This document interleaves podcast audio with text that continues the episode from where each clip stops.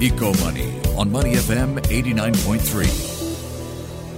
From rubber gloves to face masks to test kits and even the vials for vaccines, there's no denying there was a significant increase in the amount of medical waste as a result of the COVID 19 pandemic. And you just have to do a quick search online and you'll find a multitude of research papers that look at the impact of the pandemic on medical waste.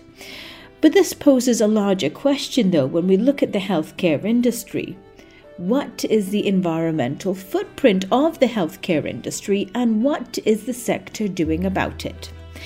Well, according to a study and a report released by Healthcare Without Harm and independent sustainability consultancy Arup, the healthcare industry is responsible for about 4.4% of global CO2 emissions.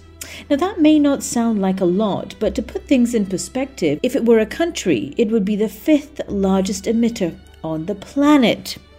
According to this report, the top three emitters the United States, China, and collectively the countries of the European Union comprise more than half of the world's total healthcare climate footprint, with hospitals and healthcare facilities being major resources and energy consumers. The report highlights that global healthcare is a complex and diverse sector that has never been mapped to climate emissions before, and it adds the trajectory of healthcare emissions is not well understood.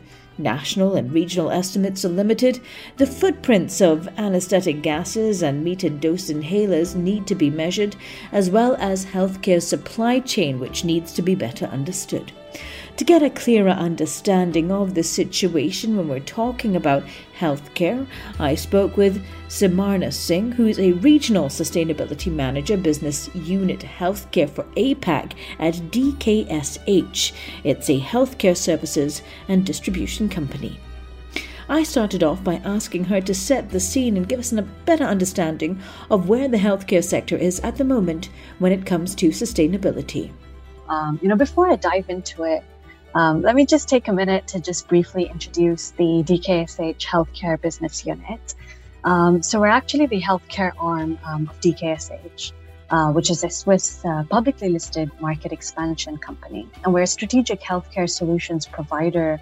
So, really, in a nutshell, Rachel, um, we focus on distribution for pharmaceuticals, consumer health products, over the counter products, um, and medical devices, uh, predominantly in the Asia Pacific. And so really maybe I can can touch back on your on your question on really how the healthcare sector is at the moment.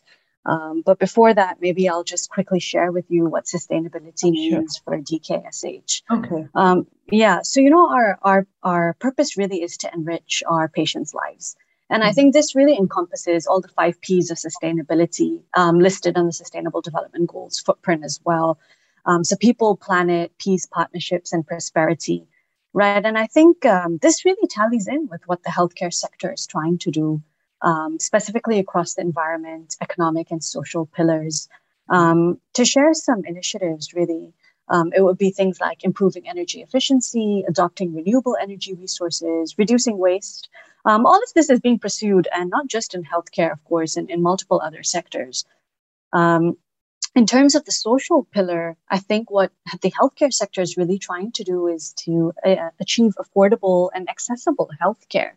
Um, but this is also an economic challenge because you know maintaining quality, especially during an aging population, is is really really quite challenging. What are some of the key challenges when it comes to sustainability for the healthcare sector? I think I'll start off with, you know, the overall overall challenges. I mean, mm-hmm. we speak about the social pillar for ESG. I think uh, the first one would be speaking about really creating accessible healthcare for all. I mean, this is a challenge because you have to speak about resource allocation. You have to speak about how are you're going to really sustain um, ensuring that it's affordable in the years to come. You know, can you really cater to a population for the country in terms of age groups, the different specialized diseases? So that's from a social pillar. If I speak about the environmental pillar, I mean, mm-hmm. waste management, you know, especially during the pandemic, I mean, they're speaking about millions of test kits generating plastic and, you know, chemical waste as well, as well as usage of masks, um, vaccines. So of course, it is it is a challenge to strike the balance between sustainability and ensuring patient health and safety. Um, but with that said, there are also opportunities, you know, that the healthcare sector has tapped on, um, whether that's in terms of LED lighting or solar energy. Um, so there are economic benefits um, that are also being brought into the businesses by sustainability.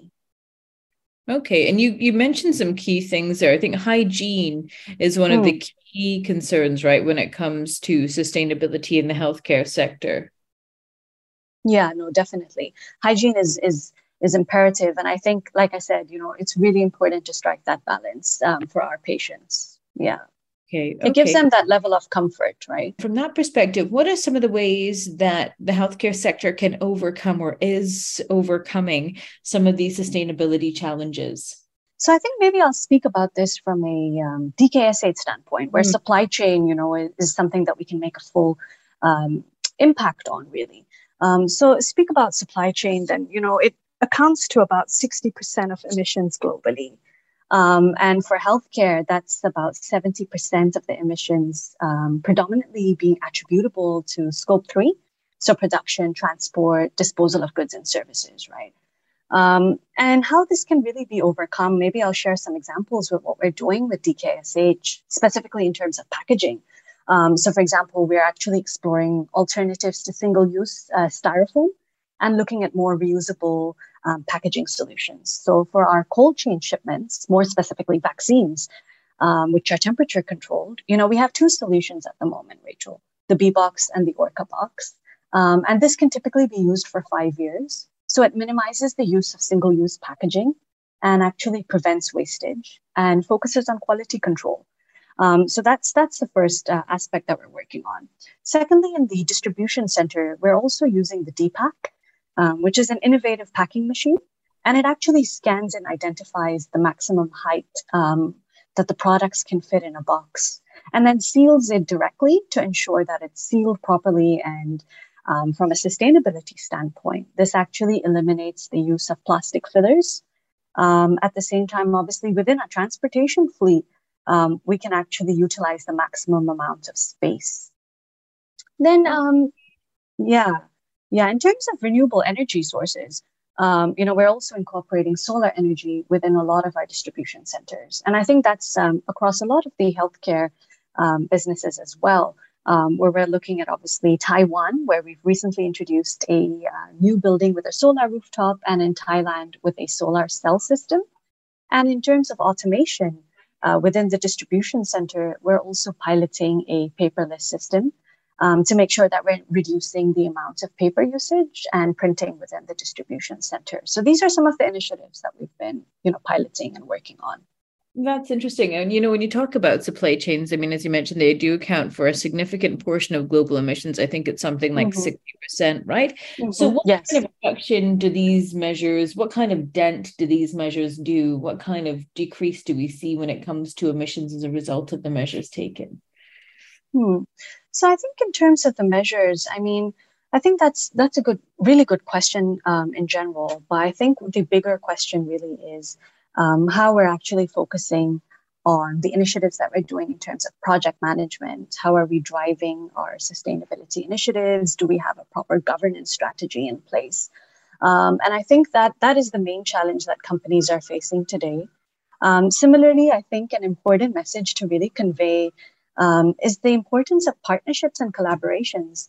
Um, and I think that's quite often forgotten in you know a lot of a lot of the panel discussions and a lot of what we speak about as well. Um, you know, just one example: we're part of the UN Global Compact, um, where we commit to the ten principles across labor, human rights, anti-corruption, and the environment. And really, through this program, we have the opportunity to network with multiple members, um, and that actually helps us to learn, seek knowledge, um, and I think it's fair to say not everyone has all the answers today, Rachel. You know, if I speak about it from an industry perspective, right? And I think relying on one another will help us amplify the pace um, that we're moving in terms of our net zero targets. So that's that's really how I would answer your question. DKSH, you've revised your sustainability strategy for the year, and you've got a number yeah. of key sustainability achievements that you hit in 2022. What do you think are going to be some of the key trends when it comes to sustainability in your industry in the year ahead? Mm-hmm. Maybe I'll share with you some of our, our sustainability pillars um, mm-hmm. that we've actually encompassed. Um, so the first one being that we're enable, uh, enabling our people to flourish. Um, so these are really our global targets for diversity and belonging at DKSH.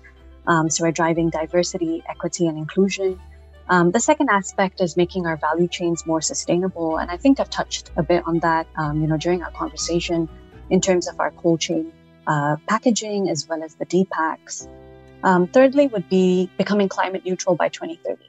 Um, so, of course, we're heavily investing in automation um, across solar panels, paperless processing. We're also piloting an electric vehicles. So, I think that's an area that um, the healthcare sector is also looking into. Um, and I think last but not least is to make a positive local impact. Um, so we've also got a patient support program, which is a value added service that we're offering in DKSH, where we subsidize medication and treatment for our patients. Mm. Um, and the impact that we've made is really phenomenal. Um, we're speaking about 30,000 specialty care patients across eight markets, Rachel. Um, and really, you know, we've been able to, to offer them a program like the Buy X Get Y Free, where they can really also get um, the first box of medication in the first month at, at, a cost, and obviously moving forward at a subsidized or at a free um, value as well. That was Simarna Singh, Regional Sustainability Manager, Business Unit Healthcare for APAC and DKSH, discussing with me the sustainability of the healthcare sector. I'm Rachel Kelly, and you've been listening to Eco Money on Money FM 89.3.